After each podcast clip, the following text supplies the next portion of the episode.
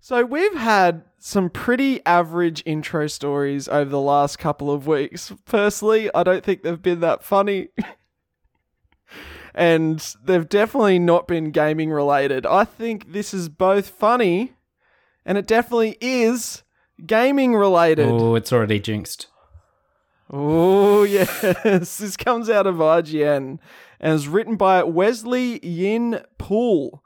Baldur's Gate 3 developer Larian has teased some unusual romance options in the upcoming fantasy role-playing game. Spoilers for Baldur's Gate 3 ahead. Now, I don't really consider these spoilers, but I'll leave out the character's name in order for it to not spoil people who don't want to know anything about the game. But one of the characters in Baldur's Gate 3 fans have their eye on throughout the game's early access period is the Druid. The Druid is an NPC and potential companion who can be rescued from a prison. But play your cards right, and the Druid can be so much more. Literally, as a Druid, they can temporarily wild shape into a bear. And he does this during a romance cutscene. Larian showed off the furry encounter during a panel from Hell live stream. It proved too saucy for TikTok, which pulled the live stream offline an hour before it ended. TikTok cancelled our stream because it was too artistic and they don't understand, tweeted Larian Director of Publishing Michael Dowse. That's excellent. Oh, all right. Dearie me. Who wants to be the first to sink their claws into this story? Oh, I think Lockie's got some experience with bears. Yeah, look, I couldn't be more excited about this upcoming release. It sounds like the developers know what the players want. We want more bear romances. It's not enough for human bears. It now needs to go into the animal bear territory because why the hell not? Yeah, look, I think it fits with a druid character within that type of game. Sure, they're taking the piss a little bit. Hopefully people aren't, too excited about it from a sexual standpoint. But hey, if they are, at least this way is a harmless way. They can not get into an affair with a bear in real life and get mauled. Ellie, are you happy to see there's a bit of furry representation in Baldur's Gate 3? I mean, that's a good way of putting it. I don't know if happy's the right word. I mean, obviously we're Are you excited? Yeah, we're in a fantasy world, and obviously they don't have to worry too much about the anatomical considerations. They've got potions of healing and stuff if something goes wrong. So, maybe we just let them have at it and let bygones be bygones. What if there's a communicable disease they can only get from bears and we're starting bear AIDS? It's the next... Oh, no. Oh, no, we can't have that. We need to protect our bears. Oh no! Well, that gets into because it's a druid wild shaping into a bear, so theoretically it's still the same person. Is it the same cells that make up this body? There's nothing new that's been added or removed. So it's now that's a fascinating discussion. If a druid shapeshifts, but they have STDs in their human form, can they share those STDs or STIs? In their shape-shifted form. I would assume yes. Like, absolutely. Oh, dear. Yeah, does the blood still stay, that human form blood? Ooh. Now, wow. I've got a moral question here for you. Is this the only form of morally okay bestiality? Because there are no animals around that are self-aware, so they cannot give consent. But this is a person who is transformed into a bear. Is it okay now? They've chosen to do this. They're consenting. Bear sex. Are we on board? I think yeah. If they're mentally the person, I suppose, yeah, they're giving consent. Yeah, I mean, it might not be my cup of tea, but continuous enthusiastic consent. If everyone's on board. I could certainly see, if you had, you know, different, like a giant panther, you'd be like, I'd love to cuddle up to that. Maybe not anymore, but it's like, you know, that'd be cool. Bears, not so much. Oh, wow. Well, I made this joke too. Andrew, in a messenger chat earlier, the wait for Baldur's Gate 3 fans is now just going to become unbearable. Oh no. It would need to be a cleric or a paladin that did it, because they would need to have healing spells for them at the ready. Yeah, a good restoration can fix broken bones, those sorts of things. Yeah. Players can look forward to sinking their teeth in.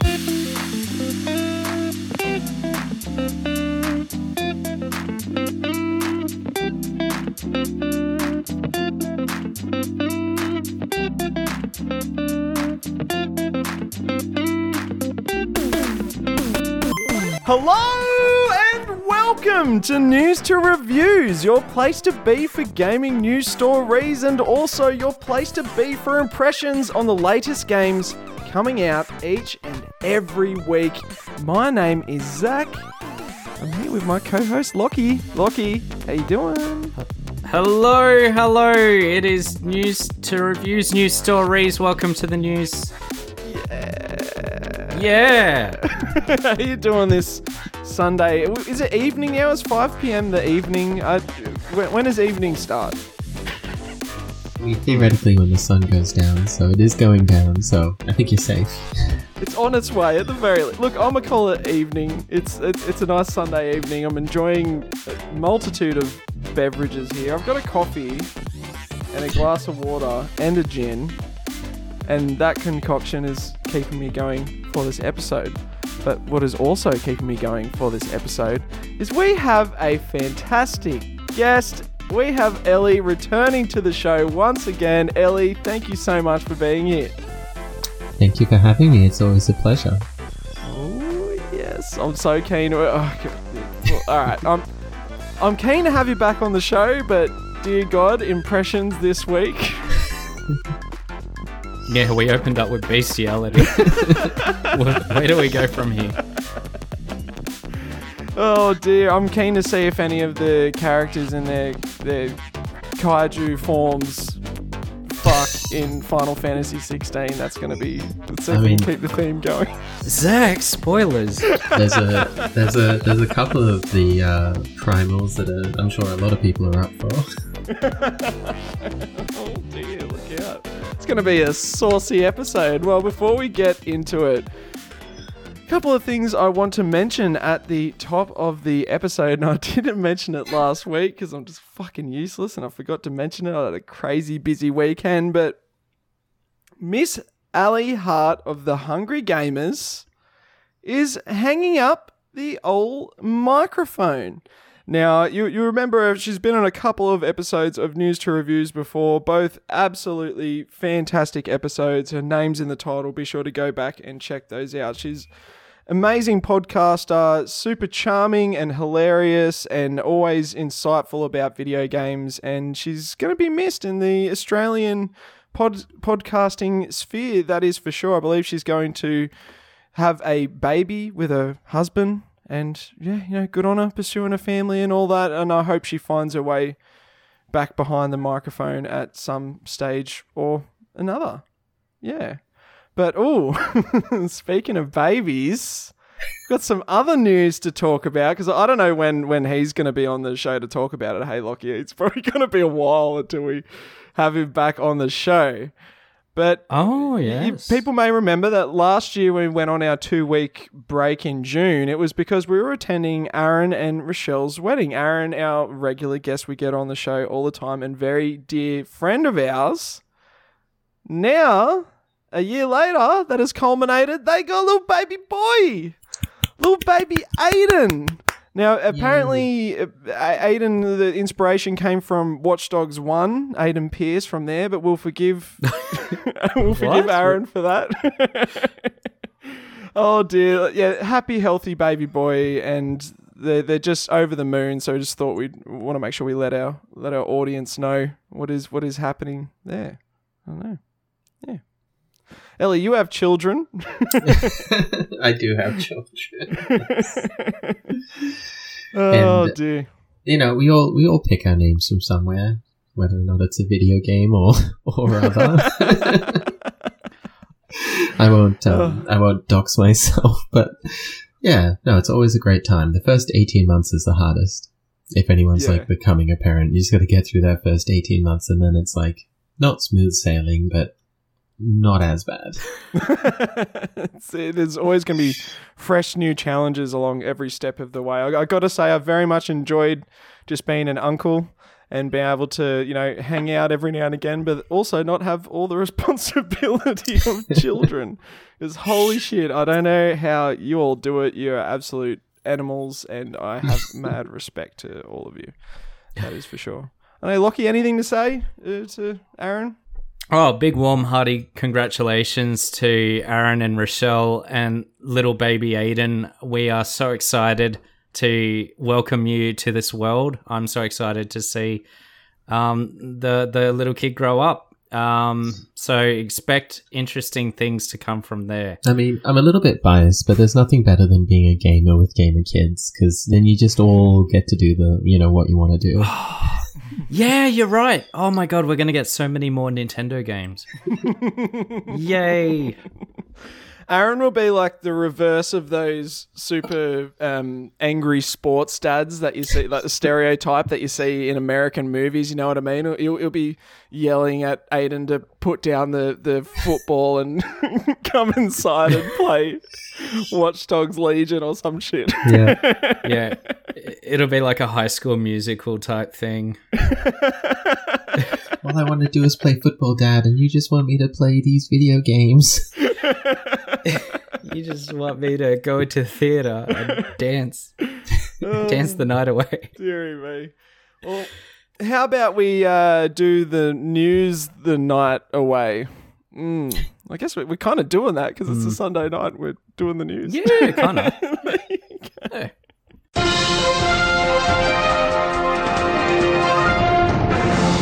Our first story, very much one in here for all of our fighting game fans. Street Fighter VI has now sold over 2 million copies in its first month. What? Now, wow. Street Fighter V sold 7 million in total, and it's been out for 7 years. So, I think it's pretty impressive that, yeah, just in its first 2 months, Street Fighter VI is already looking like it's probably, by the time, you know, all the new characters and extra stuff comes out, which, of course, gets new people interested and more people picking up the game, we're probably going to see that, yeah, it'll be beating out its previous title. Ellie, what do you think of Street Fighter 6 doing so well for a fighting game at the very least? I mean, I'm happy with that. I do have lots of memories of university and high school of playing, you know, original Street Fighter 1 and 2 in the arcade. I feel like they've really sort of taken a step forward with this game because the change in the art style and the animation, they've sort of really... I don't want to say reboot because this one is part of the main storyline, but they've really sort of just tried to make it different to the previous iterations where, you know, playing Street Fighter 4 or 5 maybe felt a little bit samey at the end of the day. They've really tried to push it. So I'm pretty pumped about that. I suck at fighting games, so, you know, I'm not spending hours on it myself, but I can definitely appreciate and enjoy watching other people play these sort of games, so... Oh, nice. Lockie, how are you feeling about it? It's... I got to pick up this game. It's one of those things where I'm not a huge fighter game person, and then I pick it up and then I'll play it obsessively for a couple of days, and then I'll go off it again because I'm not all that good because I can't play with other people. I am interested. I find with this particular game, it's really struggled in the review department. So I just took a look at the Metacritic score to see if that dial is shifted. It's sitting at a 6.2, which is all right for the users. And the critics are giving it over 90 in the aggregate score. So it's one of those types of games that is very polarizing, and I can't quite work out why. I have absolutely zero evidence for this whatsoever, but it's like, they desexualized the women, and now it's being review bombed by gamers. Ah, okay, yeah. If I go into the reviews, am I just going to see go woke, go broke everywhere? Is that what's going on? Maybe. That's not good. I have heard that Chun-Li's thighs aren't quite as meaty as they should be, but I've seen them. There's some thick thighs, man. Like she squished my head like a watermelon, that's for sure. Yeah. There's just more realistic proportions in a lot of the characters and more realistic outfits, but, you know, I don't know. I think there were some issues with the monetization as well that people were having. But look, I played a little bit of Street Fighter VI and I had fun with it. I found it a lot more approachable for your casual fighting game player than what the previous Street Fighters were or titles like Tekken.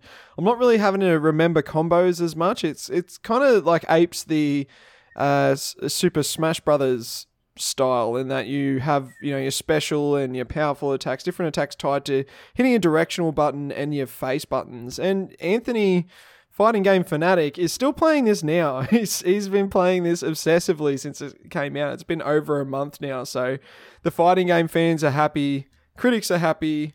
I don't know, some people apparently aren't though. I don't know, can you see what people are saying? Why it's getting some middling reviews? Look, some people, the general zeros I'm seeing are people are unhappy about a shift in their control style in the games and how the combos are being pulled off.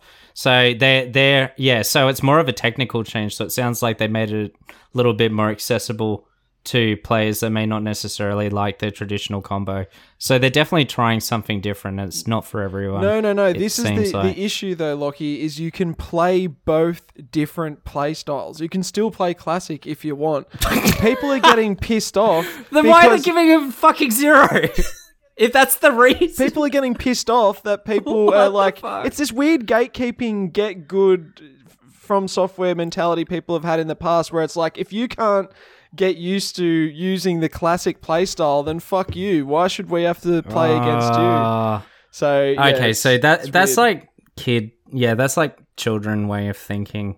I don't know how you solve that. I feel like it's a weird thing to have like a separate server for classic control people, but maybe that's something they might have to consider doing. But I don't know. Oh, yeah, that's probably a fair way in the multiplayer scene, because you could potentially see disadvantages pop up if both types of control styles are being pulled off, but they'll then just whinge because the classic control section will have a much, much smaller pool because most people wouldn't be asked to go against whatever the standard default new version is, so then they'll just whinge about that and like, oh, there's no one on here to play with because everyone's just trying to enjoy the fucking game and I'm a weirdo gatekeeper. Yeah, do it that way so then they can realize how they can play with themselves. They can be weird and miserable amongst themselves. Well, who doesn't love to be weird and miserable and play with themselves? Fantastic pastime. And I'm sure the lawyers over at Microsoft do that all the time when they're not working on the big FTC case. Oh, that was a segue. Yeah, I was like, segue. Oh, great segue. Beautiful. Love it. Dearie me. Now, look, you know, I said I'm not interested in this case, but every now and again we get these little nuggets of gold, and this is one of the lawyers in a court filing representing Microsoft. Could I clarify one issue that counsel raised with you when you were asking about ZeniMax and asked him to find a game that was similar to Xbox? He mentioned Elder Scrolls. That is incorrect. There are two Elder Scrolls games. One is an online one called Elder Scrolls Online that is a multiplayer game. Oh my God. It is on PlayStation today. He's talking about Elder Scrolls 16 that is projected for release in 2026 as a single-player game. Now, we've got quite a few Elder Scrolls coming our way then in that time. They've skipped 10 titles. I don't know if maybe he's a Final Fantasy fan and his wires are getting crossed here. I don't know what's happening, but apparently this lawyer at the very least seems to think that Elder Scrolls 6, it's 6, Skyrim was 5, is going to be coming out in 2026. Apparently since then Microsoft has come out and said that is not the case, that it's going to be like at least another 5 years, but I don't know. I love this. I thought it was, for fuck's sake, I thought it was funny. Ellie, can they just can Starfield so I can get Elder Scrolls 6? I'm so sick of hearing about that fucking Starfield. I don't want it. I want Elder Scrolls. Ellie, are you excited for Elder Scrolls 16? Yeah, I think at the rate they're going, it'll probably be my great-great-grandkids who will be playing Elder Scrolls 16. He probably just mixed up the zero there. That was meant to be coming out in 2260. That makes sense. Yeah. But, I mean, I would be pretty pumped for an Elder Scrolls 6 in 2026. But... Yeah, I would hope that they actually do it. I just don't know if I'm going to live that long. That just, and I'm not saying that in like a weird dark way. I'm just like, that's so far away, and life is chaotic. Wait, are you talking about 2026? Are you talking about 2000? Yeah, that's 3 years. That's 3 years. I don't want to miss out on the next Elder Scrolls. Look, I want it now. But I've got fucking Starfield, my vegetables that I need to eat. I don't want to put any money on you not dying, because I think that's like a bad omen, you know what I mean? Like, to start placing bets on whether or not someone's going to live to a certain point. But please, like, I don't want you to die, Lockie, in the next 3 years. No, I don't want to die either. That's what I'm saying, is that life is chaotic and I just don't know. And it just stresses me out hearing that it's so far away. Oh, dear. Oh, I don't know. We need to convert, Lockie. I'm becoming a druid. That's happening.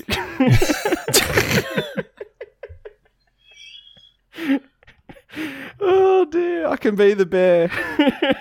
Let's go. Oh dear. Anyway, Elder Scrolls, it's probably not coming out 2026. It'd be nice if it was. I don't know. Lockie, do you have anything to say on it? No. Yeah. Elder Scrolls, I mean, like, yeah, I'd love another Elder Scrolls game, but here's the thing. I mean, and I've said this before, I love the idea of another Skyrim or Oblivion type game coming out with modern graphics, but, you know, there's no guarantee that that's what we'll get to, either that quality or that level of excitement or hype that was the original releases of those types of games.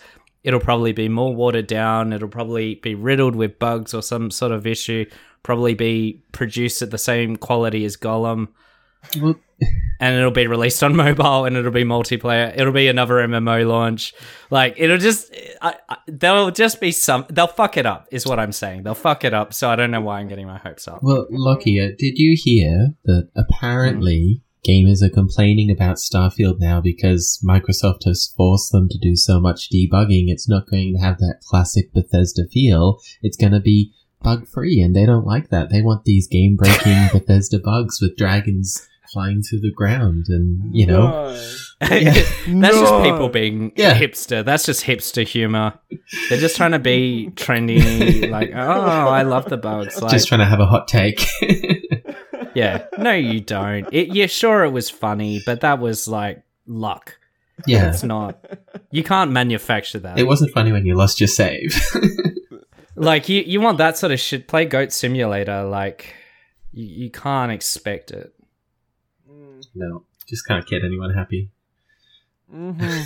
And you know who else can't keep anyone happy? Yuji Naka, when he's developing games or doing insider trading.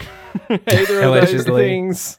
Well, not allegedly. He's fucking been sentenced, and that's what this is about. This article This excerpt comes out of IGN. It was written by Wesley Yin-Poole. Following a trial held at the Tokyo District Court on 7th of July 2023, Judge Madoka Hiruta issued a 2.5-year prison sentence suspended for 4 years, as well as two fines of 2 million and 170 million yen, which is $14,000 and $1.1 million US respectively.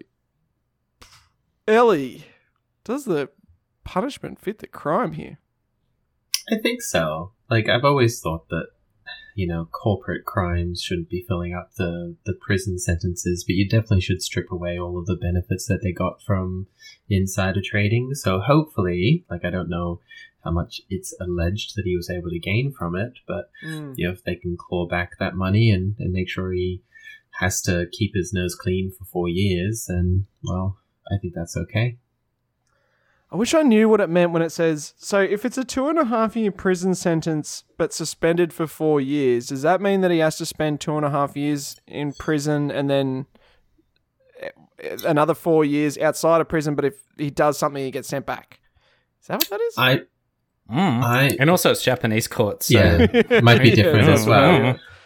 He could be, that suspension could mean he's suspended by his ankles for all I know for that period of time. I'm fairly certain that when they suspend a sentence, so he doesn't have to do the 2.5 years in jail, but if he does anything wrong between now and that 4 year period, he automatically gets that 2.5 year sentence applied to him. So that's where he's got it's like a probationary type thing. Yeah.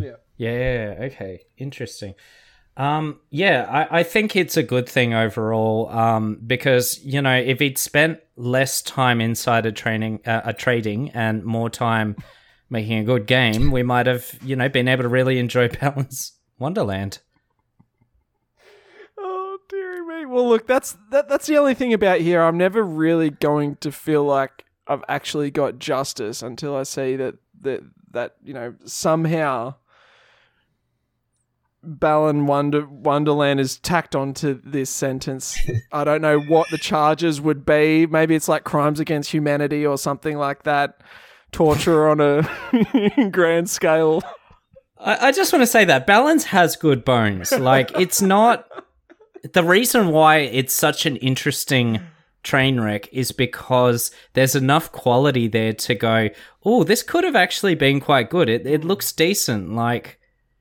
No, I don't know. Lockie, you're absolutely right. Balan's Wonderland? Yeah. Wonderworld? Whatever it was called? Is it Wonderworld or Wonderland?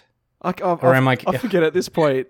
I said Wonderland. I probably got it wrong. I'm sorry. Fantastic game if you are asleep. Another game you can play while you're asleep is Pokemon Sleep. Now, I remember they announced this a couple of years ago. It is ages ago, it was some Pokemon event they announced Pokemon Sleep, and the world collectively said, what the fuck is this? What the hell are we getting a Pokemon game that you play while you're asleep? Like, there's a game that you can play while you brush your teeth, I believe. You know, you got Pokemon Go where you can play on while you're traversing between places. You've got your Switch to play Pokemon at home. They've literally found a way for Pokemon to occupy every single moment of your life. And now they've finally explained what the fuck this thing is going to be. So it's basically...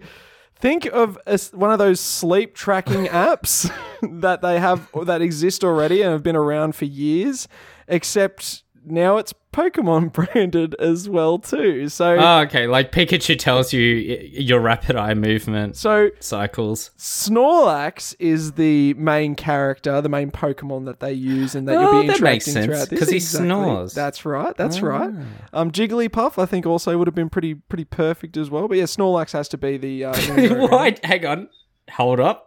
Could you please explain to us why you feel like Jigglypuff would be a good pick? Sings and makes people sleepy. Oh, yeah, that's right. Girls. She does. Yeah. Anyway, so basically... She drew markers on your face when she sang you to sleep because she thought that everyone was bored by her beautiful singing. That was fun. Oh, good old days. Now, basically, you will sit your phone...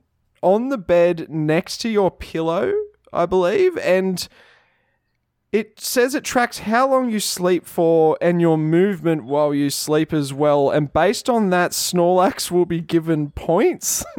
You can also feed Snorlax stuff during the day, which will increase Snorlax's strength, so you gain more points at night while you're asleep, and depending on certain factors, you will be able to collect Pokemon and fill up your sleep Pokedex, which is just a Pokedex of Pokemon, except they're all sleeping. So I don't know, if you're some creep who likes to watch people sleeping and you're also into Pokemon, I guess this is a perfect title for you. But you can do things like, you know, if you leave your phone face down, it will give you some kind of specific Pokemon. Or if you have it plugged in and charging, you can get like a sleeping Raichu that has its tail tucked into the ground. So they do interesting stuff with it there. I don't know if it's going to interact with Pokemon Home. So people who are, you know, that you're crazed Pokemon fans who need to get everything into Pokemon Home, otherwise it doesn't exist.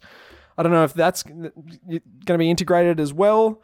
But yeah, so I don't know. It sounds like a pretty wild idea. Ellie, do you think you'll be downloading Pokemon Sleep when it's released? I mean, I probably will, just out of curiosity. I've always been dubious about any of these sleeping apps and how well they actually track like deep sleep and light sleep and how many times you wet woke and all of those things, just because it doesn't seem like that sensitive of a sensor. And also because I, you know, if I put my phone in bed with me, it's going to end up across the room by the end of the night, just me tossing and turning. So I'm going to get like a third of the points and then the phone's going to be like, no, you were just dead. There was no one there. But I'm curious. So yeah, you know, no harm, no cost, hopefully. I remember having a Digimon style Tamagotchi when I was younger, so I'm just thinking it's something like that. That's all I can wrap my head around this. Look, I've had one of those sleep apps before that monitor your sleep. I didn't feel like it was very useful. I more did it because I thought it was entertaining that every now and again I'd sort of mutter something in my sleep and I could listen back to what that was. And this will do that as well too. It will record you while you sleep, which is incredibly creepy. But I don't know, surprisingly, like you, Ellie, it's piqued my curiosity and I think I'll be downloading it. Could you say it's Pikachu? Hey, there you go. Now, I don't know if I sleep with my pet dog, Archie, so I don't know if that's going to give me like a bonus Growlith sleeping or something like that at some point, or is the app going to take points away from me because it thinks I woke up in the middle of the night and started gnawing my foot at 1 a.m. We'll have to wait and see. Archie's not doing that. He's fine. He's got no foot infections or anything. I actually got dental done this weekend, so his teeth are all nice and clean. He's happy, and he got his bloods done. He's all happy and healthy. I'm getting sidetracked, but anyway, yeah, I think I'll actually. It's a bit creeped out that Pokemon wants to be tracking all these children's sleep. I feel like they're already tracking our movements with Pokemon Go and shit. It's just it's make that sound so fucking sinister. It's describing it weird. That way. I don't think it's that sinister. I think we already crossed that threshold a long time ago with our phones. Like I can't say anything without Facebook immediately sending me targeted ad campaigns from, you know, things. Like, man, I could go for a Subway, and now I can guarantee that I'll get a shit ton of Subway ads. I mean, the Pokemon brushing teeth app did actually legitimately help my kids with remembering to brush their teeth, especially my son. Like, he really picked up on that. So if it gets them to sleep more, I will be happy as a parent. Brilliant. Yeah, nice. There you go. Positive side effects. Mm-hmm. And also another positive thing is if you're one of those video game reviewers where you're review bombing games because you don't like it being too woke, well, this seems like it's the game for you because it's based entirely around not being woke. The anti-woke game. It's an anti-woke video game. And also, I'll probably give this one a miss because... I'm more interested in Pokemon Death. Oh, lucky. Hopefully it doesn't come out before 2026, so you get to play Elder Scrolls. Jesus. Yeah, oh God, I'm really on a... Bad I'm really putting out bad juju. We're gonna stop. Yeah, this is not good. This is not good. And look, I'm going to continue the bad vibes... look, it's because I finished Final Fantasy XVI only like 2 hours ago. Okay. No spoilers. Still. What does that mean? Who knows? Still in the headspace. But I'm in a mood. Let's just say that. Look, I'm going to continue the bad vibes here and talk about Daedalic Entertainment, the studio behind the recently released Gollum game. The Lord of Ring Gollum game, to be like his son Icarus, the game company flew too close to the sun and their wings burnt. Oh, and here we have the evidence of the burned wings. This comes out of Kotaku. It was written by Levi Winslow. After apologizing for the dismal state of the Lord of the Rings Gollum, Daedalic Entertainment is now shuttering its development arm to instead focus on publishing games since Gollum didn't meet the studio's expectations. According to a report by German news magazine Games Wirtschaft, Daedalic Entertainment said 25 of its over 90-person team have been affected, saying it was a difficult decision, but one that will mark a new beginning for Daedalic. In an email to Kotaku, a Daedalic Entertainment representative said that 8 promising releases are still coming in this financial year, though it wasn't specified if these games are developed by the studio or someone else entirely. Fucking who cares? Like, they're... I don't know how they can see their company brand name as salvageable after this. They were a nothing company before this. This was their big shot in the spotlight, and we know that they've got nothing behind them. So why would it be a valuable brand name other than, I suppose, negative recognition is better than no recognition, but I don't know. Mm. I'm surprised they didn't close up, they didn't shutter up entirely. I'm surprised they're doing this publishing thing. I mean, it's sad for the people who are losing their jobs. I definitely sort of agree with what Lockie was saying last week, how someone didn't get the memo about it being a Game Pass shovelware game. Like, it should have just been free somewhere.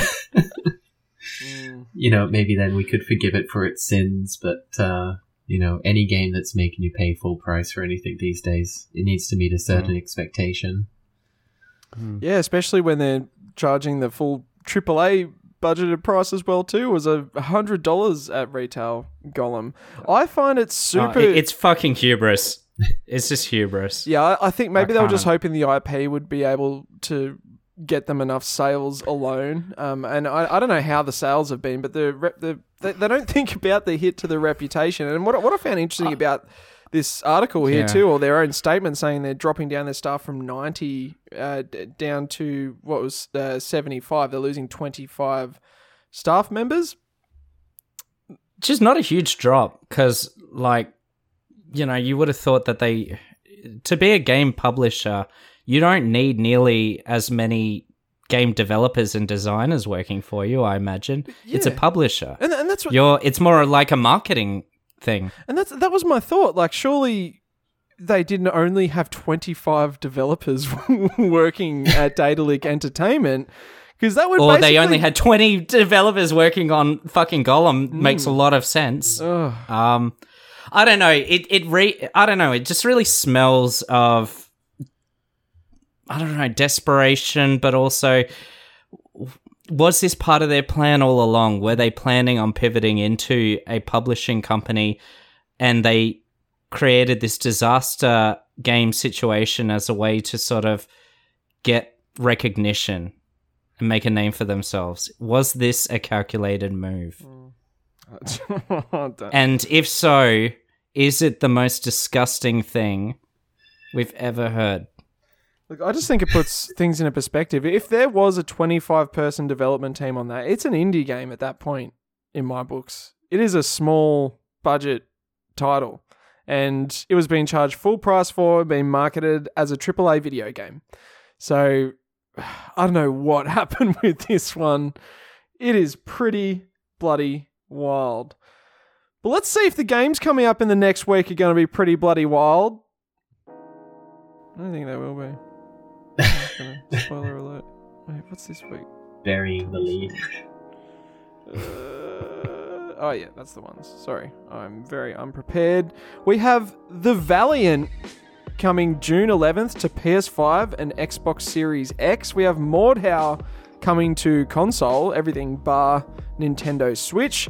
Oxenfree 2, Lost Signals coming to PS5, PS4, PC, Nintendo Switch, and iOS.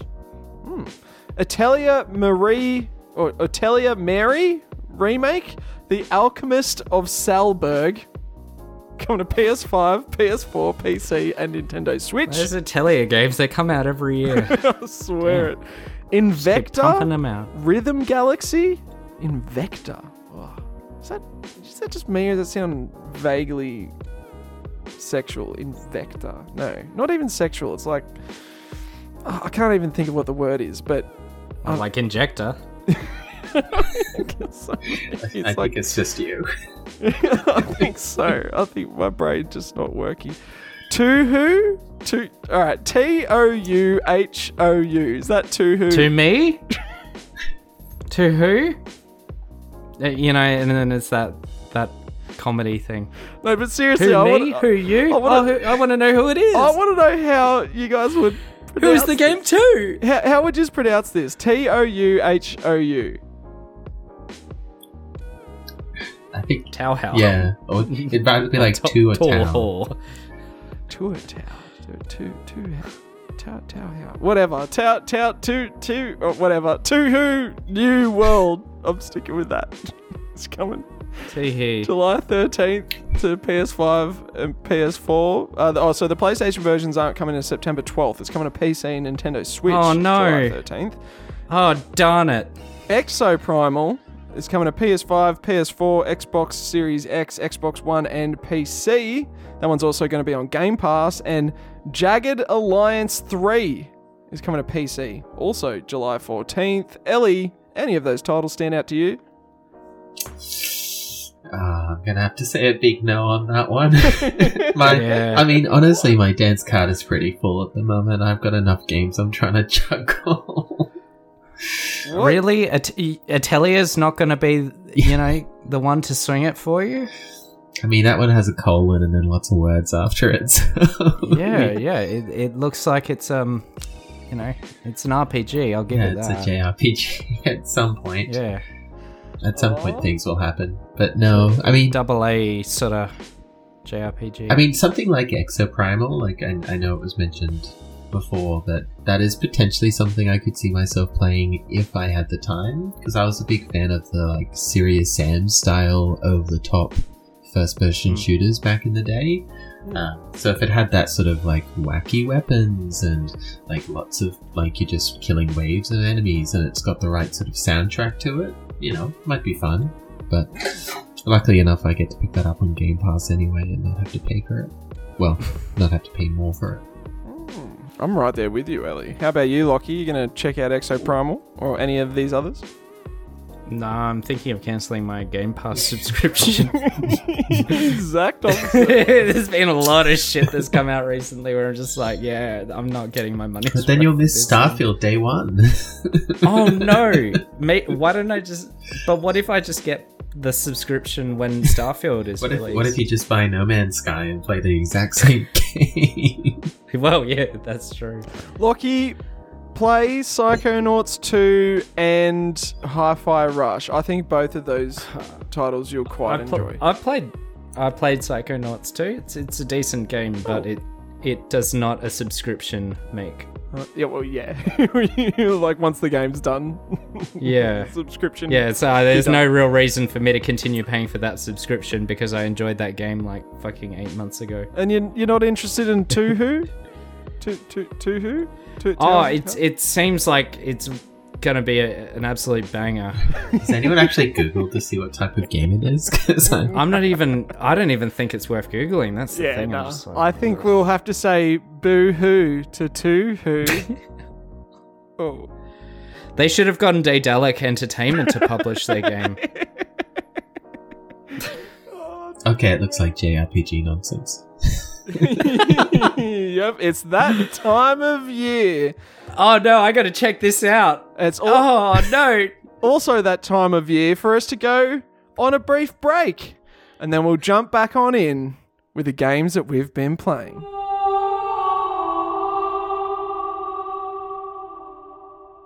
Ellie, you are our guest. It is tradition on News to Reviews for our guest to get us kicked off with impressions. What have you been playing this week, my friend? Well, I've been playing a lot of things, but the one that really stands out to me most is the recently released, not like this week, but the Final Fantasy XVI that came out on PS5, but not yet PC. Hell yes. Yeah. So Final Fantasy is a Square Enix JRPG or role-playing game, but the really interesting thing about 16 is it's the first full action RPG version of it. So it's not turn-based, it's not, you know, sitting you down in a bubble, choosing your attacks, and everyone's taking their turns, which is certainly more up my alley. Like, I'm not a Final Fantasy protege. I've only played the online and now 16, whereas I'm much more into the Nier series, that sort of Devil May Cry, Bayonetta sort of style game, which this is definitely much more akin to in its design compared to the traditional Final Fantasies. So you could also say it's more up your alley.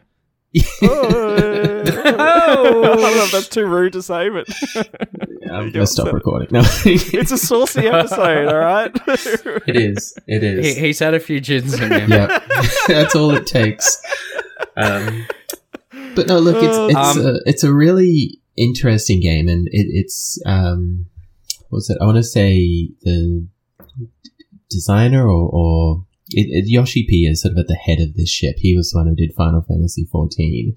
Then you can certainly see his fingerprints and some of Final Fantasy XIV's DNA throughout it. So it is trying to tell that big overarching story. It does have the complexities that sometimes you do get lost in, but as far as I'm concerned, it does get a lot of the basics of an action RPG right, with the combat style, the feeling of fluidity, feeling powerful, those sorts of things, but also being challenging. Like, I wasn't expecting to die as much as I have while playing this game. There's certainly some fights that push you to limits, which is good. How have you found your time with Aloki? This game. Look, I just want to. I want to say caveat. I love this game. And so everything I say in criticism of it is said with love. It is overall a worthy game. It is very, very good for what it is, but it has problems. Oh, the problems. And also, I want to evaluate it in two different ways in this discussion. I was going to say, because I think it merits. I almost feel like we need to compartmentalize this conversation a little bit, because it's just such a big game as well. It's like you can't just broad strokes it. You do have to try to, piecemeal it a little bit. That's true. It has lots of ebbs and flows. So at its highest heights, it is one of the best fucking games you'll ever play, bar none. And at some of its lowest lows, you just really don't want to play this game. and we'll get into that. But I do find myself, when I've played this game, asking myself quite often, is this a Final Fantasy? And I'm asking myself that a lot in the earlier parts of the game. There is a moment where finally you're like, oh, okay, cool, this is actually a Final Fantasy. But at the first parts of the game, you're playing Game of Thrones Devil May Cry version, where your main character is Jon Snow, right down to the hair. Right down to the hair, and also he's a bastard, kind of, and his mum doesn't like him, and his storylines happen very similar to what happens in Game of Thrones around that family. No spoilers. I was going to say the first 10 minutes of the game isn't spoilers. That's you can. Yeah, exactly. A lot happens in those first 10 minutes where you're like, "Holy shit, I am." In 110% into this story, because we've got a serious Game of Thrones game on our hands. We've finally got a real Game of Thrones game.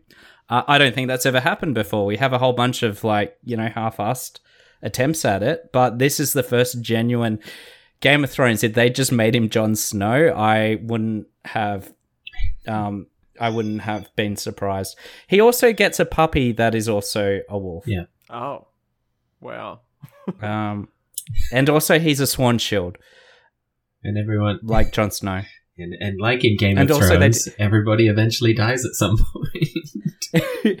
Yeah, and also, I feel like this is not so much a spoiler, but a feature later on in the game shows that part of a looming threat is a lot of people are turning blue and behaving like zombies.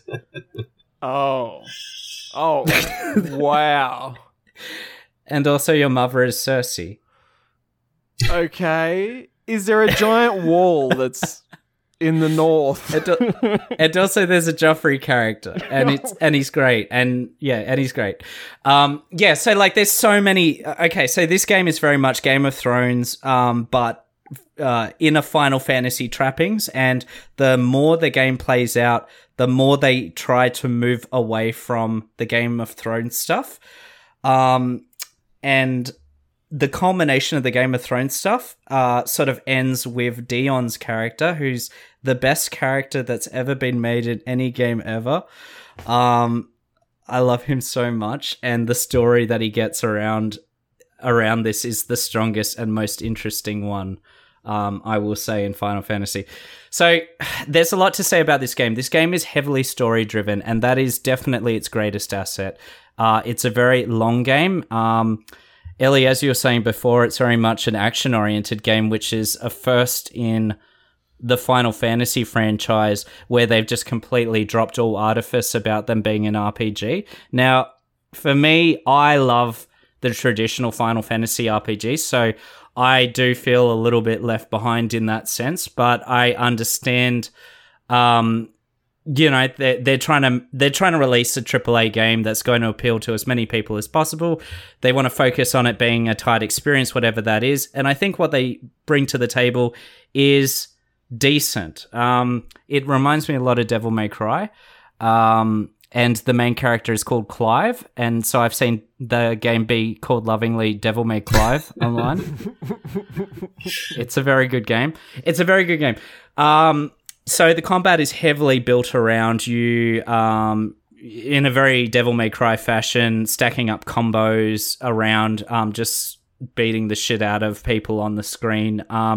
You have a primary dodge button, which is basically your defensive measure for absolutely everything, which does get a little bit boring for me quite early on, because I'm like, I don't know, I didn't get too much of a challenge out of that, just because I played a lot of these types of games in the past, and it doesn't really challenge above, other stuff. So if you've been basically trained through those Devil May Cry, Bayonetta games, you're going to be like, okay, I see what they're doing here. Nothing much new to the table, but what they do bring there is they certainly try to match it, and at moments they do that very well with their combat. It's very visually appealing. They also have giant mech fights similar to Bayonetta style, where they have these gigantic things beating the shit out of each other in this epic grand setting, which is just so well executed. It is just such a visual treat to look at. Very cinematic. The height of the game, the real masterpiece sections are really their big icon fights. So in this game, they're giant summons from the Final Fantasy games. Your Ifrit, your Phoenix, your Shiva, who's always the sexy ice lady. If anyone remembers that, they're like, anyone not familiar with Final Fantasy, but they know Shiva, because most people do. They're all there. They make their appearance at different through different ways in the game. It's kind of a mash between Xenoblade Chronicles. Not trying to spoil too much there, but little moments like that remind me of Xenoblade Chronicles, especially the most recent one, and sort of what they do there. Wait, so are they summons, or do you actually get to control them? You get to control them. Oh. They're not summons. You get a very simplified sort of control set. So in the normal game, there's lots of combos, lots of different abilities that you can use. But then when eventually, you are in these big cinematic clashes, whether or not sometimes you're not even playing as your own character, it's very much just melee, ranged, dash, that sort of thing. But they put it in a way where what you're controlling is kind of like the, secondary to what's going on the screen. It's meant to be this big climactic moment, and you're sort of participating in it a little bit, but, maybe you're not changing the fates of everybody. Yeah, I'm into that, though. I think moments like that in games are great for breaking things up and for those massive cinematic epic moments. I remember there was a There was a game on Game Boy Color. It was a Power Rangers game, and it was basically like just a standard beat 'em up. But then also there'd be when you finish the level, you would get to do the thing where they all, what's it called? Is it the Megazord, where they all come together and they make a big thing? And you get to have a big kaiju battle, and it was fun on the Game Boy, and Ratchet and Clank kind of did it as well. Fight against one of Zaida's giant monsters she's magicked up. And the moveset's not as broad, but it's not about that. It's about seeing the big lumbering punches and watching him smash those monsters. Who's that from? Sorry, my brain is absolutely snapping. Who is Zaida? I mean, is that the lady who screamed? Is that? Well, yeah. I thought she was a crazy witch from Power Rangers, but she might be from something else. Oh, I don't know. Anyway. It makes a good use of QuickTime events. I'm usually not a massive fan of QuickTime events just scattered through a game, but during those cinematic moments, they will have the odd QuickTime event mixed in, and it does make you keep attention. You do have to sort of continue focusing on what's going on. So I do like that. Yeah. I think it's well timed. I think you do need a bit of that. Otherwise, you feel like you are just sitting there watching a movie. And so long as they get the balance right, I know some games will just not throw a QTE at you for ages. And all of a sudden, after 10 minutes, you're like, oh, shit, I'm going to press something. Oh, fuck. And you're scrambling for the controller.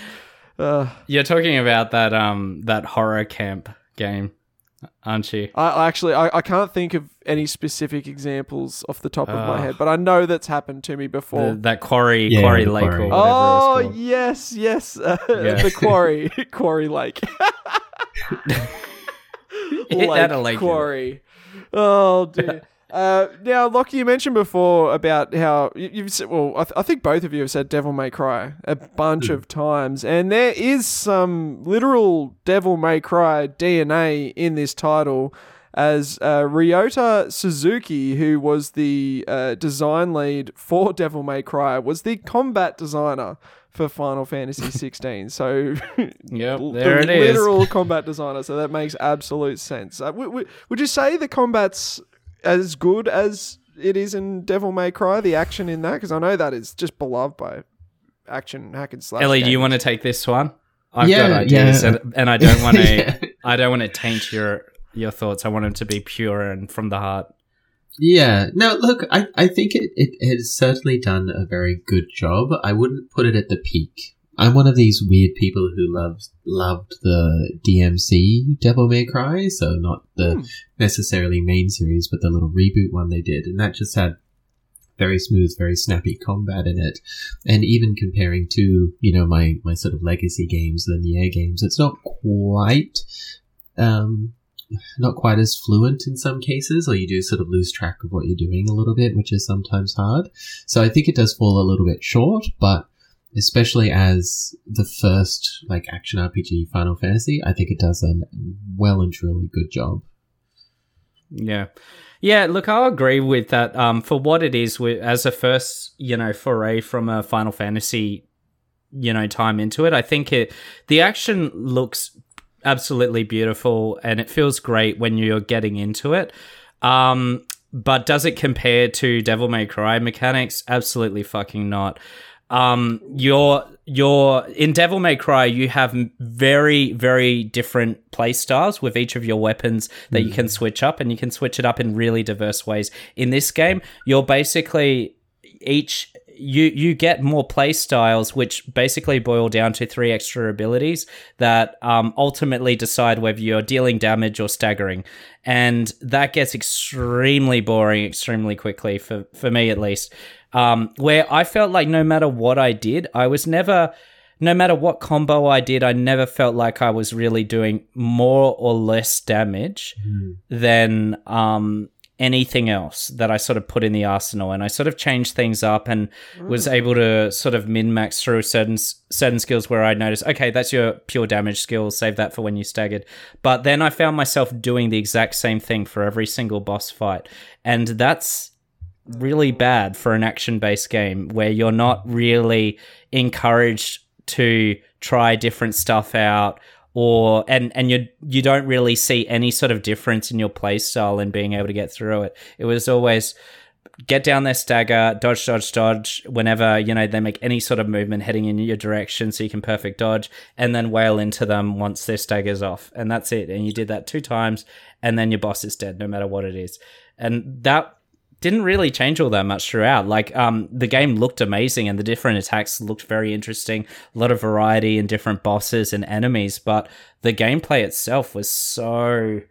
one note. It lacked any sort of variety. And I thought, at the very least, if they're going to have combos and things in the game, then, like, wouldn't I get like a damage bonus or something to reward me from trying those things out? Nope.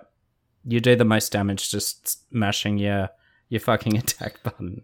It is a fair point where I think the animations on all of the different, elemental things that you can do are all very different, but they are very interchangeable. So it really does get a little bit of that MMO feeling of that you're waiting for your cooldowns, because you've got 6 abilities that all have cooldowns, and you're just cycling through them, waiting for them to pop off cooldown while doing a basic attack that literally does nothing to most bosses. So there is certainly that lack of different combat styles, even with something like the Jedi games, where you can change your stances from fast to slow or heavy hits and those things. Absolutely.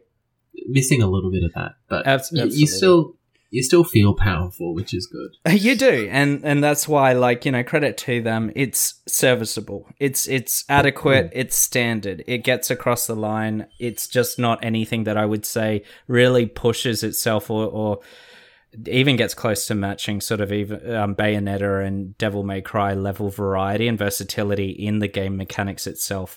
And I think that's probably its weakest point of the game for me, aside from the side quests, and we'll talk about that.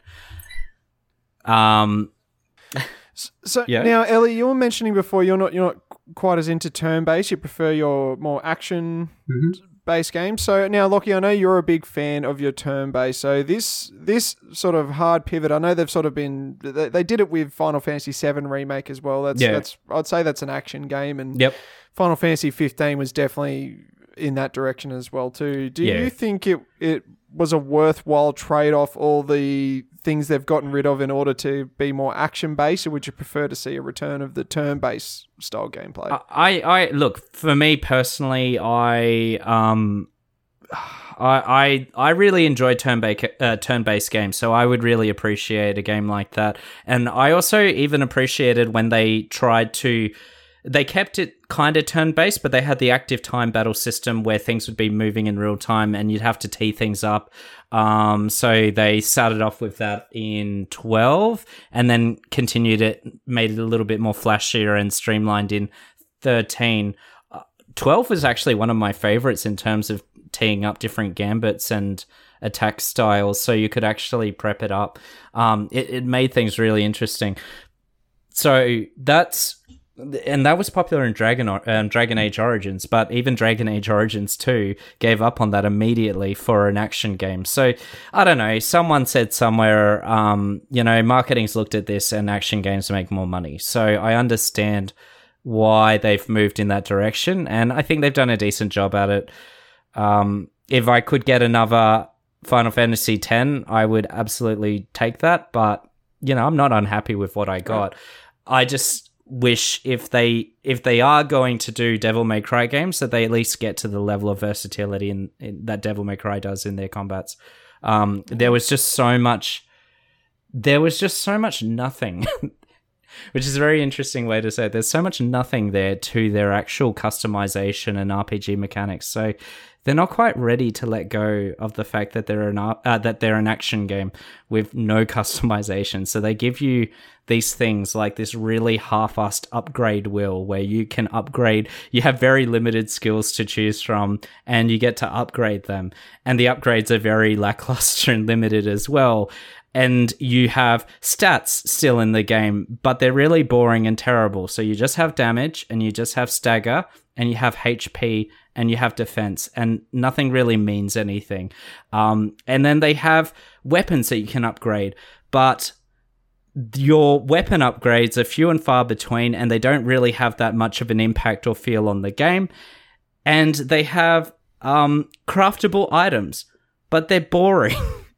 They're really fucking boring. Like, you. I mean, it's the same thing from Diablo 4. The craftable items and the shop items are all worse than the stuff you have been like shoehorned into getting already. It's true, but hell, at least Diablo 4 had legendaries, and so the items did change up at some stage. This game does not get that. You get one legendary item, which is called the Berserker Ring, which is awesome, and it does change up your actual gameplay style, and then that's it. That's it. There's nothing else that majorly changes up your gameplay style. That's either, oh, we just had a little bit of damage to your attacks or a bit of HP, and that's call it a day. Fucking, are you kidding me? And so it's the exact same thing as the Harry Potter style, where they've got that fucking nothing stat gain bonus from the items that you equip. It's very much in that vein, and I hate it. I would rather it be more. Hell, even God of War Ragnarok did customization and RPG elements better than this game, and that game was like. Really just mostly about the action. It definitely wasn't RPGing too hard, but then like all the different weapons felt so unique when you had your spears and your axes and everything else. Exactly. So. Another game that did combat, action combat more effectively than this game, very much so. So this game is like, in its mechanics and its gameplay is actually the weakest part, but it's the story that it tells, the atmosphere, the music. Oh god, the music. Yes. Fucking I've got that on my workout playlist, and I'm absolutely killing it at the gym at the moment. Like they just nailed it with this soundtrack. It is incredible. I think Square Enix just has like an orchestra and a choir in their basement, and whenever they need anything they just wind it up and off they go, because you can tell with Final Fantasy 14, because like they've gone that was an amazing soundtrack as well. They've just they found the right people and they've just locked them in their contracts.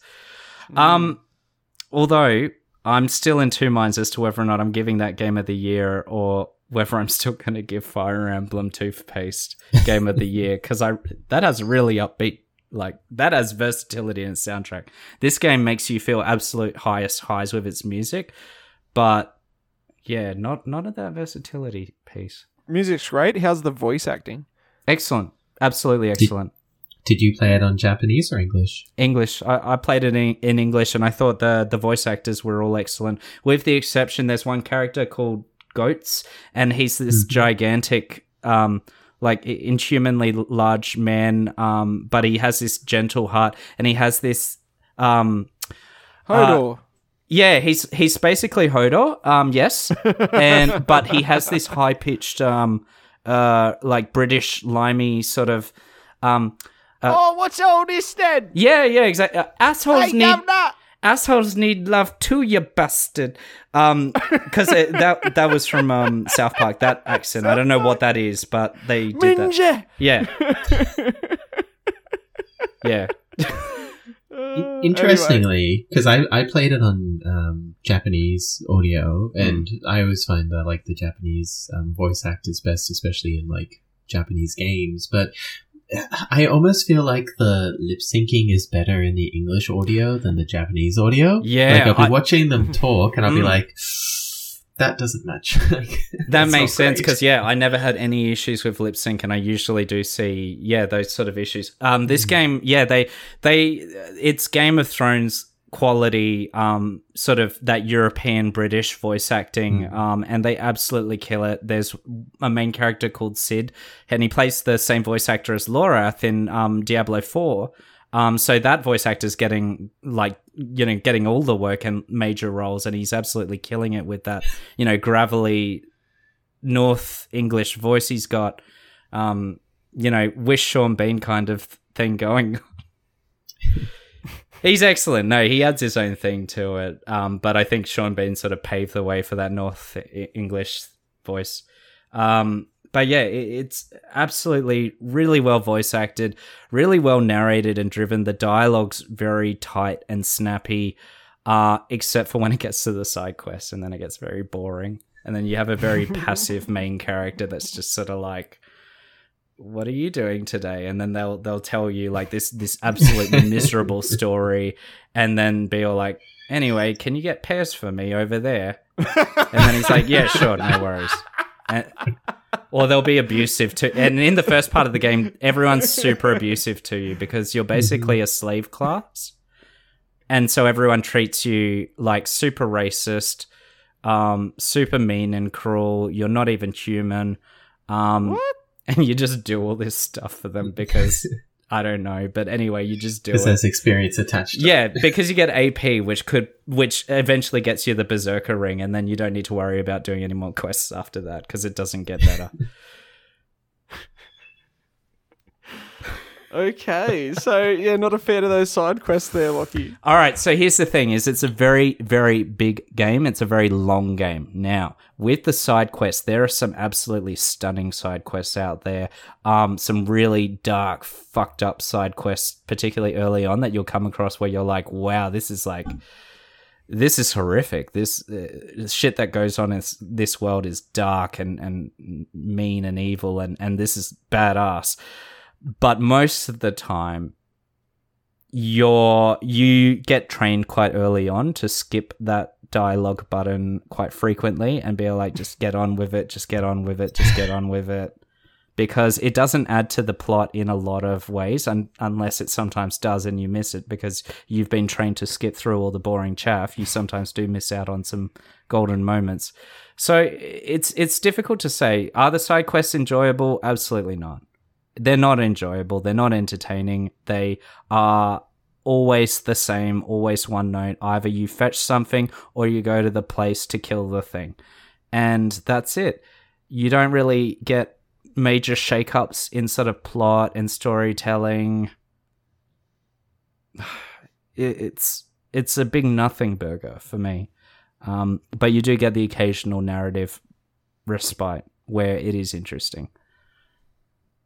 But over the course of like 80 hours, you'll get like maybe 2 hours worth of decent content in there. Damn. I mean, I'm a bit more generous with the side quests myself. Like, yes, there's a lot of, hey, can you go get me some wood from the storage and stuff? But there is certainly world building aspects to it. You know, as you mentioned, you sort of, in a few of them, it's really pointing out how dark the world is and how fucked up this slave class system is. But even the more subtle ones, like there's one very early on in the game where you literally are delivering food to people around your hideout. And so you have to go and get the food and then you deliver it to the people. And each person you deliver it to is doing an important role. They're helping with the chocobos, they're helping build, they're helping farm, and it's sort of teaching you that, you know, we're all in this together and we all have to sort of look after each other. And I sort of see that in a very different, like, perspective, I guess, because it's like, okay, well, it's teaching you to be nice to these people who, you know, if it was a Yoko Taro game, they would all eventually die, and luckily it's not. There are some happy endings in these stories. But it certainly has that, not necessarily fun. It's like you're not having fun in some of these side quests, but I do think... That's probably my major issue. Yeah. Yeah. If you are sort of trying to be mindful of the world and you're trying to live in that world, it's like, okay, well, it makes sense. You know, you're the leader of this area. Maybe you're going to try to help them out. You know, this is dangerous. You're the only one who can really do it. So, yes, it is maybe just another mob quest. It's good storytelling and it's good world building, but it's just a real shame about the actual game. Yeah. And that's where you're like, okay, that's great, but I also do need like a game to keep me entertained and sort of like, it can't just all be all like, oh, you know, I have the most miserable life ever. Here's a shitty quest for you to do. Like, you need something to break it up. And I'm like, and this is the other thing.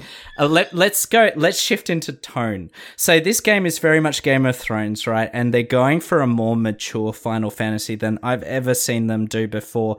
Very muddled color tones, they really try and keep it subdued for most parts of the game, where they, even color-wise and in terms of music, they try to keep it very traditional, very dark. I did appreciate the game for what it was, and I loved the depth and the somberness to it, but there were times where I was like, I was thinking to myself, I need some fucking brevity in this game. It is weighing down on my soul to the nth degree. I think the lifeline for me was the character Gav was funny and charming, and that was where a lot of the joy came from the game for me. I was going to mention there's I don't know what the right word for it is, but there's a lot of bromoerotics in this game where a lot of these like white male characters are almost like, just kiss already, like you guys are just broing it up. And at one point, like, there is some representation in the game, and that's great. Oh, amazing. Oh, yeah, and also Sid says with Gav, like, oh, he likes you, you know, and you do see that Gav's, like, flirting with him and getting flustered when, Clive's being a little bit warmer to him and friendlier with him. He gets flustered and shy and blushes, like... I was like, oh, okay, are they going to do a gay thing with them? And that doesn't happen, but they did. And then they introduce a gay couple later. And you go into, they have this really interesting storytelling technique where you can pause in the middle of the cutscene at any time to actually learn a little bit about what's going on in the cutscene. So they'll tell you about the characters and their backgrounds, like little bios. And immediately when I saw them introduce this character, immediately looked at his bio because I saw what was going on between him and his main guard, and I'm like, no, is Final Fantasy really going there? Are we finally getting an openly gay character in it? And yeah, it's in the bio, they say in no ambiguous terms, they're lovers. In there, like, it's written in there just to be like, no, there's no ambiguity here. We do not want people arguing, oh, they're just really good friends or whatever. They're like, no, they're lovers. Deal with it, and I loved that. Oh, it was excellent. Is this the couple that Kotaku article was talking about? I never read the article. I didn't read the article either, but I know it's about them. Yeah, it would be about them. The headline made it sound like it was gay, but is it gay enough? Do we think it was gay enough, people? Did you get your gayness?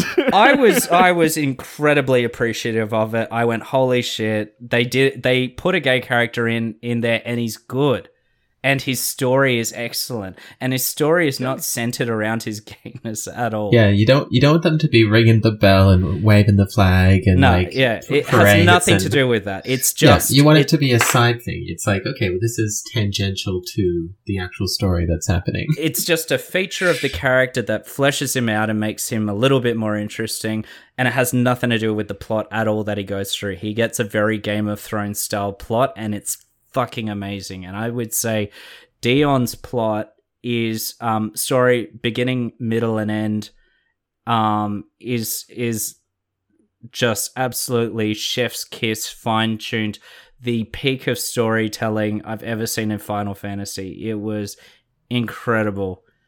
His major story arc, fucking, like, they could have ended the game there when he had his peak, and I would have been like, yep, that's fine. I don't need to play anymore. I've seen it. Yeah, the story and the music certainly do a lot of heavy lifting in the game. Well, they do. Also, they're like two integral cornerstones of what make up a good game next to gameplay. So. You can tell that they really valued storytelling. They really wanted to get the storytelling right in this, and I think for the most part they did an excellent job with that. I will say no spoilers towards the end, but there is a polarizing sort of ending, and I can see online. I like it because it's thought-provoking. It made me really think about it afterwards and try to unpack what I just saw and, what does this mean? And I like those sort of endings. They make me reflect. And I thought it was, sweet enough, but people wanted a certain ending, and the ending that they got, I appreciate it, but I don't think it's the ending that most people want from this sort of game. So that, like, is that even spoilery enough? Yeah, I don't think it's spoilery. It's a polarizing ending. It's an ending where they were quite artistically brave, quite frankly. That's what I'll say. What I'll say there. That's what you want. Yeah.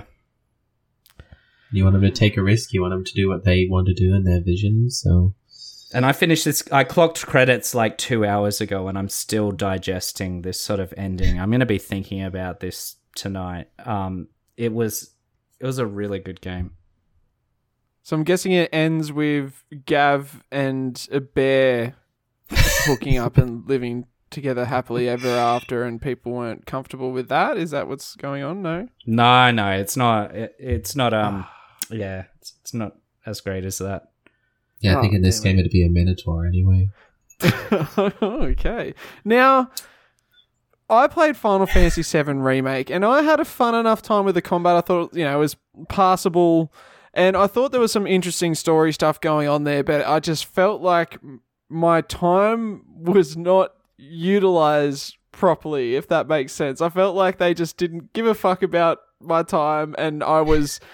there was a good, 12 to 15 hours of shit they could have just cut right out of that game, and then they would have probably had a pretty solid 8 or 9 out of 10. Music and the presentation was great. Yep. Do they do the same thing in here with Final Fantasy 16? If I just mainline this shit and avoid a lot of the side quests, am I going to be putting up with hours and hours and hours of shit that isn't going to account for the main plot at all, and just...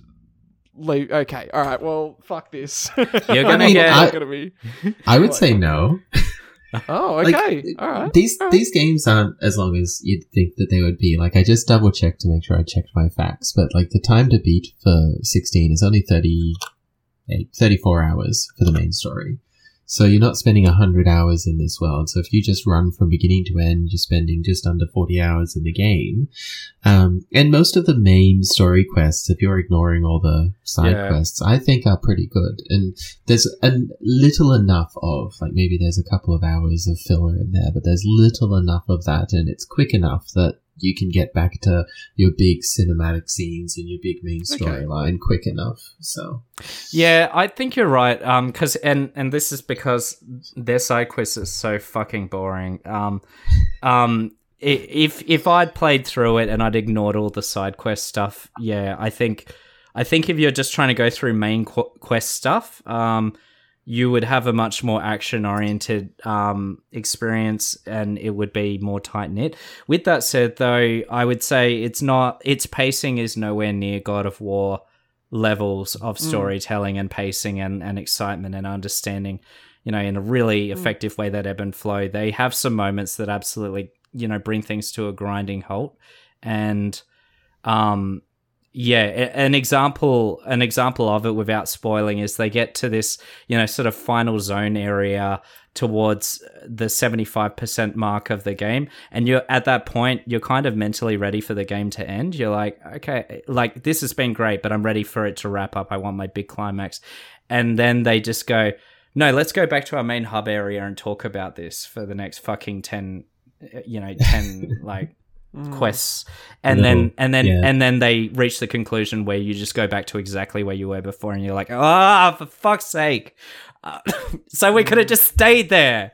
So we could have just had something story plot related to keep us moving forward, but instead you put it in reverse and said, no, they need to digest this. And it's like, for fuck's sake.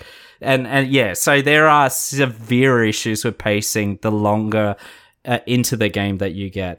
The game is much more tight-knit in the earlier to middle part, where you're you're getting enough new things sort of shown to you and to experience. But once you get past that hump, you are really ready to go, okay, I've experienced what this world has to offer. Let's start bringing it to an end. And the game doesn't want to let you. And it has all these moments that are kind of they're kind of like, if you spend a little bit more time making this the final boss moment, I would be completely happy with this. And, if you just, move things forward a little bit where you can have people appear and move the plot forward, and they don't do that. And it's very confusing because you're in a world that has magic and it's a fantasy, but they don't. It's one of my few complaints I feel with the storyline of the game itself. It comes back to the side quests being, well, maybe they would have been better as a graphics novel. Some of the mainline quests, a pet peeve of mine is having a cutscene and then walking 10 steps and having another cutscene. Why wasn't that just all one big cutscene? And that is 100%.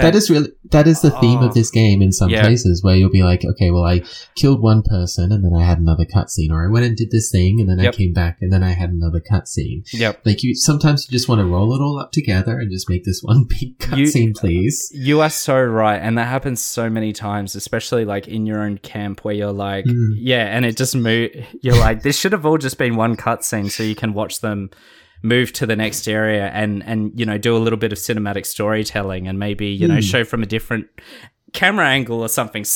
But no, it's just back and forth moving. That does happen a lot. And I'm not sure you've reached this point yet early in the game, but there's one point where when you get to it, you'll know what I'm talking about, because everyone would have this complaint. But there's this area where they go into painstaking detail after a very exciting boss fight moment to then spend a whole bunch of main storyline quests to do very side questy fetch quest stuff to build a fucking ship, and they go into excruciating detail about it in the dialogue sense. Like, we need the screw to connect this thing, to connect this thing, to connect this thing, and it goes and it just keeps going, and it's like a full lesson in civics engineering that I'm just like, my hand is hurting from trying to skip it so frequently. And so you go get the thing, and then they're like, no, I now need another thing. And so you go get the other thing, and they're like, no, now I need another. And it just keeps going.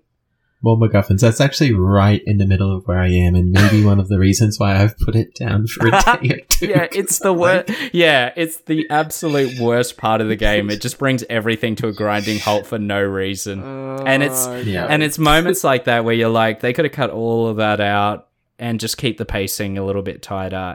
And the game is legitimately suffering as a result of it. So just some baffling choices in that direction. And also, like, I get that people who go into engineering, you know, might be passionate about that, but most people aren't.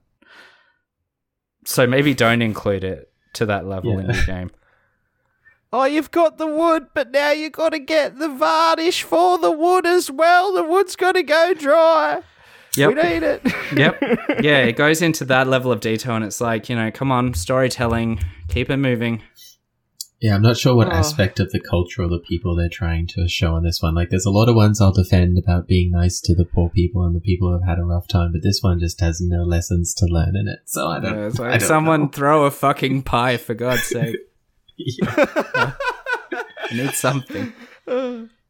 Oh, dearie mate. Yeah, look, I think this might be one I'll avoid. It doesn't sound like it is quite as wasteful and with your time as what Final Fantasy VII Remake is. Like, they made you climb up 60 flights of stairs or something ridiculous at one point in that game. You know, there was scene after scene of people just wanting to fuck Cloud that had no bearing on the actual story whatsoever. There's a fair amount of that in this game as well, but it's fun. Yeah, it is fun. Yeah, no, I'm not. No, I'm not into that. I got so over it. I would say between those two games, which is the better one? I would say that the story of this game is way better and way more worth it than the Final Fantasy VII Remake. The storytelling isn't a full story. It's like 1/3 of a story stretched out to a 35-hour game. So that you'd hope that would be the case. Yeah. Oh dear. Yeah. No, I think I might give this one a miss. Who knows? Maybe when it comes on a deep sale, or maybe I'll give the demo a try and see what I think. But also, I think I'm in love with like 6 different characters in that game. In Final Fantasy 16, their characters are really good. I love Joshua, I love Clive, I love Gav, I love Dion. I mean, I love your mentor from the beginning. He was like, you know, great development in a very short period of time. Oh yeah, no, I liked him as well. Yeah. Yeah, I was absolutely gutted. The character development is fairly good in this game. The game takes you to some really dark places. I will say though, there are some things that don't pay off for me. So a major part of the game quite early on is there is a love interest. You know, there is like a Unititus thing sort of going on a little bit, and it doesn't pay off for me. And to be honest, I feel like the love interest story was done dirty in a lot of ways. They were an interesting character and they had good bones, but there's a moment where they are getting their main sort of story arc played out, where they're basically confronting their captor who forced them to do these horrific things for them for war, and like they play such a passive role where you continue to play as your main character that basically does all the action stuff and they do very little, and it's like, why didn't they let me play as her during that time? Would have been a good character switch. Yeah. And then the love scene was weird. It was weird. It was not a Titus Yuna moment, you know, that Tsuteki Danae where that comes out and everything's beautiful and shining. This is like fucking weird. So I would definitely recommend playing the demo though. Like I did the demo a week or two before the game came out, and it really did have me chomping at the bit to play it on day one of release. So even if you just play the demo, it'll give you an idea of what the game's like. Overall, I'd say the game is absolutely worthwhile. I think it's one of the best stories that Final Fantasy has ever told. It's some of the best music. It's definitely the best animation. You know, it's incredible how nice it looks. There are moments where you can tell that the PlayStation 5 is chugging, and I would have loved to have played it, you know, on a PC. So I don't know if I'd be able to pick up the PC release, though. I don't think I could play this game again. The action really is its weakest point for me. If the action had actually been better and more varied, I would easily be able to replay this. I don't even think I could New Game Plus it. If they do what they've done with Final Fantasy 15 and Final Fantasy 7 Remake, where they did 15, I think they did the Royal Edition, and Remake they did it was Integrate or some, I can't remember. There was some special edition where it was the PC, it's going to be the PC version, but also with the extra DLC that you get down the track. Would you consider giving that a try, you think? Is it good enough you'd want to play the expansion content? If they release like DLC, I'd be curious about picking it up. There might be some DLC that focuses around Joshua. So yeah, that would be interesting. Is it a day one though, or is it I'll wait and see what reviews are like when the DLC comes out? It depends if it's a lull in the overall gaming sphere. So if I've got nothing else to play, I'll be like, yeah, all right, I'll pick it up. But if there are stuff going on, I'll be more. It also probably depends what type of DLC it is. If it's actually Burning Shores, or it's a full story arc, then absolutely. But if it's just hey, we've got this arena where you can battle things again, and we've got this upgrade to XYZ, then it's I'm not gonna buy that. Yeah, absolutely. If it's anything like 7, I think 7 Remake had an extra character that they slotted in somehow with a couple of extra chapters here and there, but yeah, I guess we'll wait and see. Yeah, let me just say this with the combat, just to close it off. You'll get to the end game points where, very end game moment, they just have you fighting against all of the enemies and things throughout the game, and literally you're doing the exact same thing in every single fight. It's just so boring. Well, Lockie, you have roll credits on this one, but before we grab your review score, Ellie, do you have any final words on Final Fantasy 16? Would you recommend it? I mean, I would. I think if you've played games like Bayonetta or Devil May Cry, and you do like the JRPG sort of genre of that sort of world that you're playing in, absolutely, I think it's worthwhile as a play. The way I would put it would be, I don't regret paying full price on day one for Final Fantasy 16. I probably should have waited for Diablo 4. That's fair. So, but no, I think it's an excellent game. You know, it's not a 8.5 out of 10. It's not a 9 out of 10, but it's worth the time that I've put into it, and I think I've gotten my money worth. So. Awesome. That's all you can ask for as a gamer, I suppose, these days, that you're getting your value out of your product. Lockie, what's that score? Yep, I think the combat gameplay is extremely middling for me, where it's really, I'm really not getting that much out of it, but the narrative, the music, the atmosphere, the characters, the story when you get into it is so fucking good. all of that is absolute 10 out of 10. But it's really the pacing and the combat that brings it down for me. It brings it down, dragging it down to a fucking 8, which is a travesty because the game is excellent. The game, okay, it's one of those things where I could not give it anything higher than an 8, and 8 is great. But the game is and deserves to be better than that. I know I haven't rolled credits on it, but I would happily give this game 6 absentee brothers out of 8 icons. Yeah, I'll give it 8 Game of Thrones out of 10 Final Fantasies. It says a lot about a title where you can see where they could have improved things or possibly cut things to get it up there that little bit. I'd say 8's a respectable score for sure, but yeah, it can be frustrating when you know it could have been that little bit better. But yeah, it still sounds like people have got themselves a pretty worthy Final Fantasy follow-up title, all in all. Sounds like it's at least gone over better than Final Fantasy 15 when that first came out, because I remember people weren't too happy about that one. But yeah. But that'll do us for news to reviews for another week. Ellie, thank you so much for popping by to chat about Final Fantasy 16. I hope all of our weebs out there are very satiated. I gotta say, I'm not the biggest of weebs myself, but I still found that chat very interesting and enjoyable. Thank you so much for popping by. Well, thank you for having me. It's been great to be here. Oh yeah. Now, before I cut to your words of wisdom, Lockie, I forgot to do this at the start of the show. If you like news to reviews, please rate and review us wherever you happen to listen to the podcast, or heck, any podcast out there that you enjoy. If you're an Inconsolables fan or a fan of any podcast, leave them a rating or review wherever you happen to listen to that podcast, because it is the best way you can help them get into the ears of more peeps and just to show them that you appreciate what they do. Lockie, I appreciate what you do when you give us your words of wisdom. What have you got for us? Well, my words of wisdom are what the story of Final Fantasy is driving down your throat from the very first moment, is that slavery is bad. It's really bad. Don't do it. Yeah.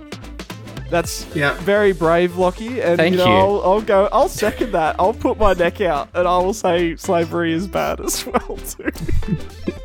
Ellie, your silence is deafening. You're clearly pro-slavery. I mean, it's a hot take in 2022, but, no. Oh, everyone out there, please denounce slavery and take care of yourselves and take care of one another.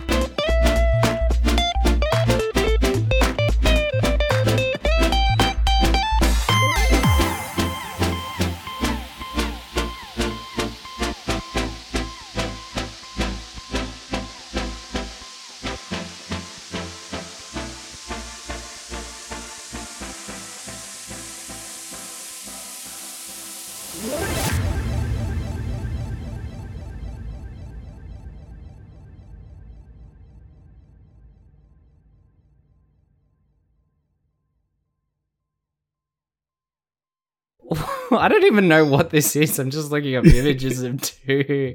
What is it? Like a bullet hell or something? Ah, oh, fuck. I searched it up and all I got were pictures of anime girls. Yeah. Like, okay. Yep.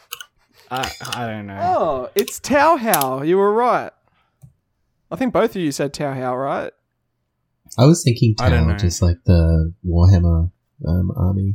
But yeah. Well, I googled how you say it, and it says Touhou. Yeah, it's a bullet hell. Oh, look, I enjoy a decent bullet hell. This doesn't look decent though.